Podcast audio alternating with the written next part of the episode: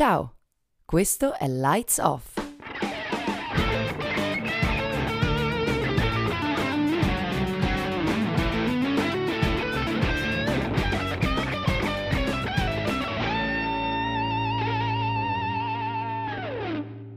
Ciao, sono Gioara e questo è Lights Off, il podcast che spegne i riflettori e accende le luci delle idee. Oggi abbiamo qui con noi la dottoressa Manuela Farris, ginecologa e consigliere della Società Italiana di Contraccezione. Dunque, dottoressa, buon pomeriggio. Per cominciare un po' ad addentrarci in questa intervista, volevo chiederle qual è nella sua esperienza l'età media della prima visita ginecologica e, secondo lei, in questo contesto anche qual è l'età più adatta per fare la prima visita. Dunque non c'è un'età giusta o sbagliata a cui fare la prima visita ginecologica, nel senso che anche nelle ragazze molto molto giovani, magari anche dopo le prime mestruazioni, se ci sono problemi di dolori molto forti o flussi molto abbondanti, anche a 11, 12, 13 anni è il caso di fare una visita ginecologica, che poi non sarà una visita, sarà più un'ecografia, un consulto, però si può fare a qualunque età, in realtà ci sia la necessità di vedere un ginecologo. E poi non c'è un'età giusta di quando cominciare se non ci sono problemi. Si inizia quando si iniziano ad avere rapporti, preferibilmente, o poco prima di iniziarli ad avere, per poter avere anche una consulenza magari contraccettiva, e poi si faranno dei regolari controlli. Ecco, a questo proposito volevo chiederle quali sono i falsi miti o comunque delle convinzioni che spesso si hanno. Insomma, quali sono i più gettonati che ha scoperto attraverso le sue pazienti?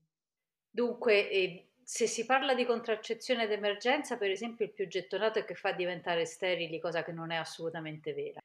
Per quanto riguarda invece la contraccezione normale, la cosiddetta pillola, in quel caso i falsi miti sono legati sicuramente a una paura, appunto, di poter rimanere infertili nel futuro, quindi un problema sulla fertilità futura, e anche in questo caso è un mito falsissimo perché la pillola protegge la fertilità futura.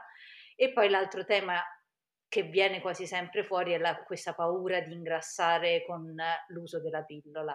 E anche in questo caso non è assolutamente dimostrato, magari con alcune pillole si può avere un po' più di ritenzione idrica, un po' più di gonfiore, ma sicuramente non un aumento di peso vero e proprio.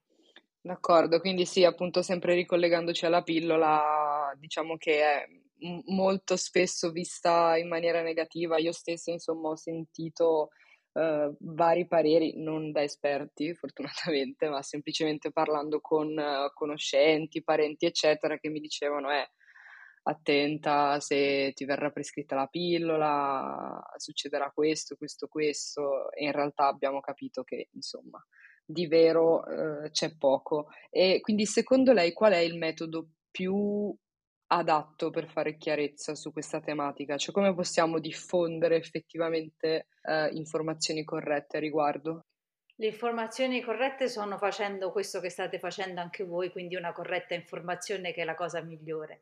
Purtroppo c'è questa specie di cultura negativa nei confronti della pillola e nessuno o quasi nessuno sa, per esempio, che invece la pillola serve a proteggere da tutta una serie di tumori femminili, come il tumore dell'ovaio, il tumore dell'utero, e un tumore che sia maschile che femminile, che è il tumore del colon, ma che è molto frequente anche nelle donne, quindi è comunque sia una protezione in un certo senso per la donna, ma non viene mai percepita come protezione, in realtà viene sempre percepita come un qualcosa di esterno, di negativo, di qualcosa che viene dal di fuori. Nelle ragazze che hanno problemi ormonali, la pillola ristabilisce gli ormoni, pensano tutti che siano degli ormoni in più, in realtà sono degli ormoni un po' in sostituzione che rimettono a posto i nostri.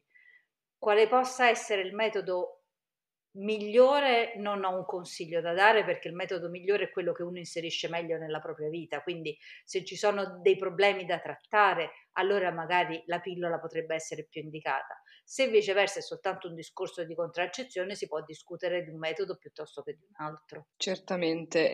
A questo proposito, insomma, mi viene un po' in mente anche il ruolo che può avere l'educazione sessuale all'interno del contesto scolastico. So che, insomma, ci sono alcune persone che sono fermamente convinte del fatto che l'educazione sessuale nelle scuole sia assolutamente da abolire o comunque ridurre al minimo, e soprattutto per età inferiori come ad esempio scuole elementari eccetera, quindi ovviamente volevo chiedere a lei un po' il suo parere circa questa tematica. Dunque c'è una direttiva europea che prevede il fatto che l'educazione sessuale inizi durante le scuole medie, quindi molto precocemente, soprattutto per quanto riguarda l'educazione all'affettività e l'educazione al rispetto dell'altro, e quindi comunque sia secondo me andrebbe iniziata molto molto precocemente. Poi sicuramente durante il liceo sarebbero da approfondire i temi più importanti come le malattie sessualmente trasmissibili oppure problemi legati appunto al discorso della contraccezione, la protezione contraccettiva e l'importanza della contraccezione. Cambiamo un po' argomento e ci spostiamo sulle alternative che sono ritenute più sostenibili per il ciclo mestruale. Quali sono le opzioni? Diciamo che io personalmente ho sentito spesso parlare ad esempio di slip assorbenti piuttosto che assorbenti riutilizzabili, però mi sono sempre posta questa domanda, cioè sono prodotti adatti a tutte o magari sono sconsigliati ad esempio, non lo so, a persone che hanno ciclo abbondante o altri tipi di caratteristiche? Dunque, per quanto riguarda la coppetta mestruale, assolutamente non è controindicata anche nelle persone che hanno cicli abbondanti. Sulle slip assorbenti non sono così sicura perché non ci sono studi pubblicati, mentre sulle coppette mestruali ci sono molti studi pubblicati che hanno analizzato anche, per esempio, se c'era un aumento di infezioni, cosa che non c'è. Se c'era un aumento di allergie, cosa che non c'è, sono molto più frequenti le allergie con gli assorbenti piuttosto che quelle che, cioè non ci sono proprio con la coppetta mestruale le allergie, mentre con gli assorbenti possono esserci e possono essere anche abbastanza frequenti. E anche per quanto riguarda gli slip assorbenti non c'è uno studio che dimostri che sono veramente anallergici, quindi avrei solo delle perplessità rispetto a un rischio di allergie, non rispetto al fatto che possano funzionare. Sul discorso che sono delle alternative ecologiche siamo tutti perfettamente d'accordo e forse bisognerebbe fare un pochino più di pubblicità all'uso di questi prodotti che sono più ecologici rispetto agli assorbenti tradizionali. Assolutamente. Beh, adesso non ho onestamente idea dei dati circa la quantità di inquinamento che producono assorbenti monouso, eccetera, ma credo che, considerate insomma la popolazione mondiale femminile, siano davvero numeri elevatissimi, quindi credo che fare pubblicità a questo tipo di alternative sia fondamentale anche per un futuro, diciamo, più libero da inquinamento derivante da questi dispositivi che siamo obbligati ad utilizzare. Quindi focalizzandoci un po' sulla coppetta mestruale, magari so che alcune ragazze sono spaventate perché magari sono vergini piuttosto che hanno paura magari di risvolti circa l'igiene, cioè la corretta igienizzazione della coppetta stessa, quindi volevo chiederle un po' se potesse illustrarci dei fatti da sapere prima del primo approccio alla coppetta e poi eventualmente se ha anche dei suggerimenti che può condividere per chi si avvicina a questa alternativa, ecco. Dunque è estremamente facile da utilizzare, nel senso ci sono alcune ragazze per esempio che utilizzano l'anello vaginale e quindi sanno perfettamente anche come utilizzare una coppetta perché il meccanismo per poterla inserire è lo stesso, cioè basta piegarla su se stessa, inserirla all'interno della vagina e poi lei fa una specie di vuoto all'interno in cui raccoglie il sangue. Rispetto all'igiene non c'è bisogno di disinfettarlo, di fare chissà che, basta lavarla con acqua tiepida e un sapone neutro, quindi non necessita di particolari attenzioni da questo punto di vista. Ha il vantaggio di poter essere tenuta anche per lunghi periodi di tempo, contrariamente a quanto si può fare per esempio con gli assorbenti interni, quindi si può tenere fino a 8-12 ore senza necessità di cambiarla, anche se il flusso è abbondante, quindi è una situazione che ci permette comunque di gestire una cosa più facilmente. Io penso sempre a una ragazza che deve andare a scuola, non si deve portare appresso gli assorbenti perché tanto poi quando torna a casa a ora di pranzo toglie la coppetta, la svuota e la rinserisce, quindi molto più comodo rispetto anche a un'idea di doversi cambiare in continuazione. Per quanto riguarda le paure, durante il lockdown c'è stato questo aumento di utilizzo delle coppette mestruali, proprio perché era difficile, no, andare a fare la spesa, c'erano le file e tutto questo discorso, e poi c'era questo vantaggio di essere dentro casa e quindi prendere confidenza più facilmente. Probabilmente quello che io suggerirei è magari di provarla durante un weekend, se uno non ha da fare, e così prende confidenza, perché poi si tratta solo di prendere confidenza. Rispetto alle ragazze vergini, ce ne sono alcune che sono fatte apposta per le ragazze vergini, quindi si possono usare tranquillamente anche in chi non ha avuto rapporti. Ottimo, beh, sicuramente queste sono delle informazioni molto molto importanti.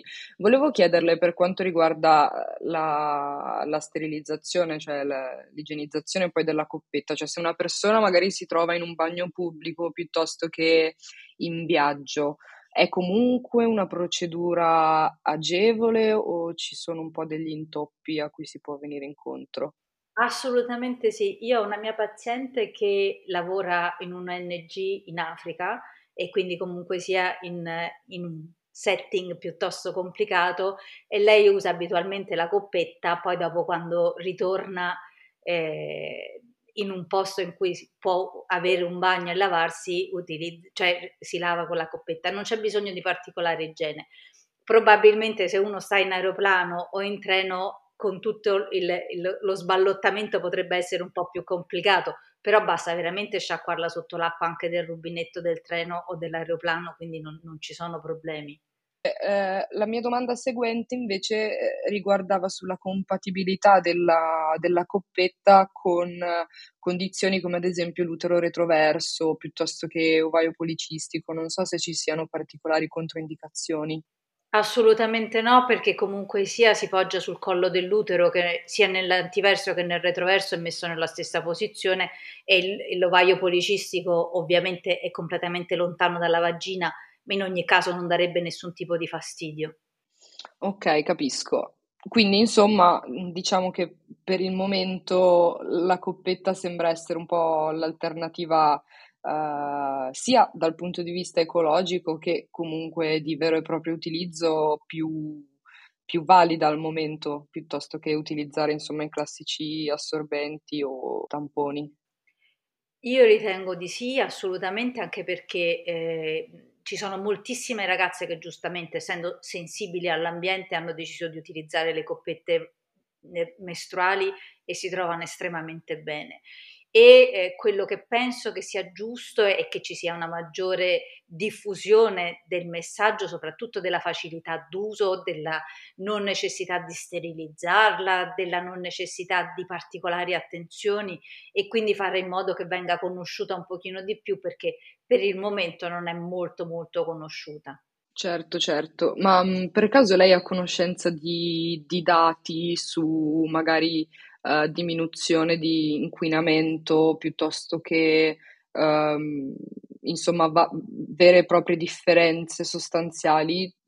Dunque, calcolando che ogni donna che ha un flusso mestruale normale consuma intorno a 21 assorbenti per ciclo, mentre quelle che hanno un flusso mestruale abbondante arrivano anche a 30-35, considerando il numero di donne in età fertile nel nostro pianeta, probabilmente riusciamo ad avere un impatto ecologico estremamente importante, anche perché comunque gli assorbenti sono sicuramente una cosa che non può essere riciclata in nessun modo. Certamente. E la durata, cioè quantitativo di anni, la durata media di una coppetta, quant'è? Dunque arrivano fino a 10 anni, ovviamente dipende molto anche da come vengono trattate, perché se viene trattata bene, viene conservata bene, può durare più tempo. Potrebbe essere, la durata la mandano fino a 10 anni, in realtà dopo 5-6 anni probabilmente potrebbe essere il caso di doverla cambiare, perché la plastica diventa un pochino più rigida. Capisco. Beh, quindi, che dire, speriamo che più donne possibili, insomma anche che ascoltano la nostra intervista, decidano di dare una possibilità alla coppetta. Speriamo di aver fatto un po' di chiarezza su questa tematica e che in futuro sempre più persone si avvicinino a questa alternativa. Quindi niente, siamo giunti alla conclusione dell'intervista. Io vi ringrazio moltissimo. La ringrazio, sono davvero entusiasta per l'uscita di questo episodio, perché credo che sia sempre utile dare spazio ad esperti come lei su argomenti così importanti. Quindi la ringrazio per essere stata qui con noi a Lights Off e per i nostri ascoltatori al prossimo episodio. Lights Off non finisce qui. Ci trovi anche su Instagram, Telegram e soprattutto sul nostro blog.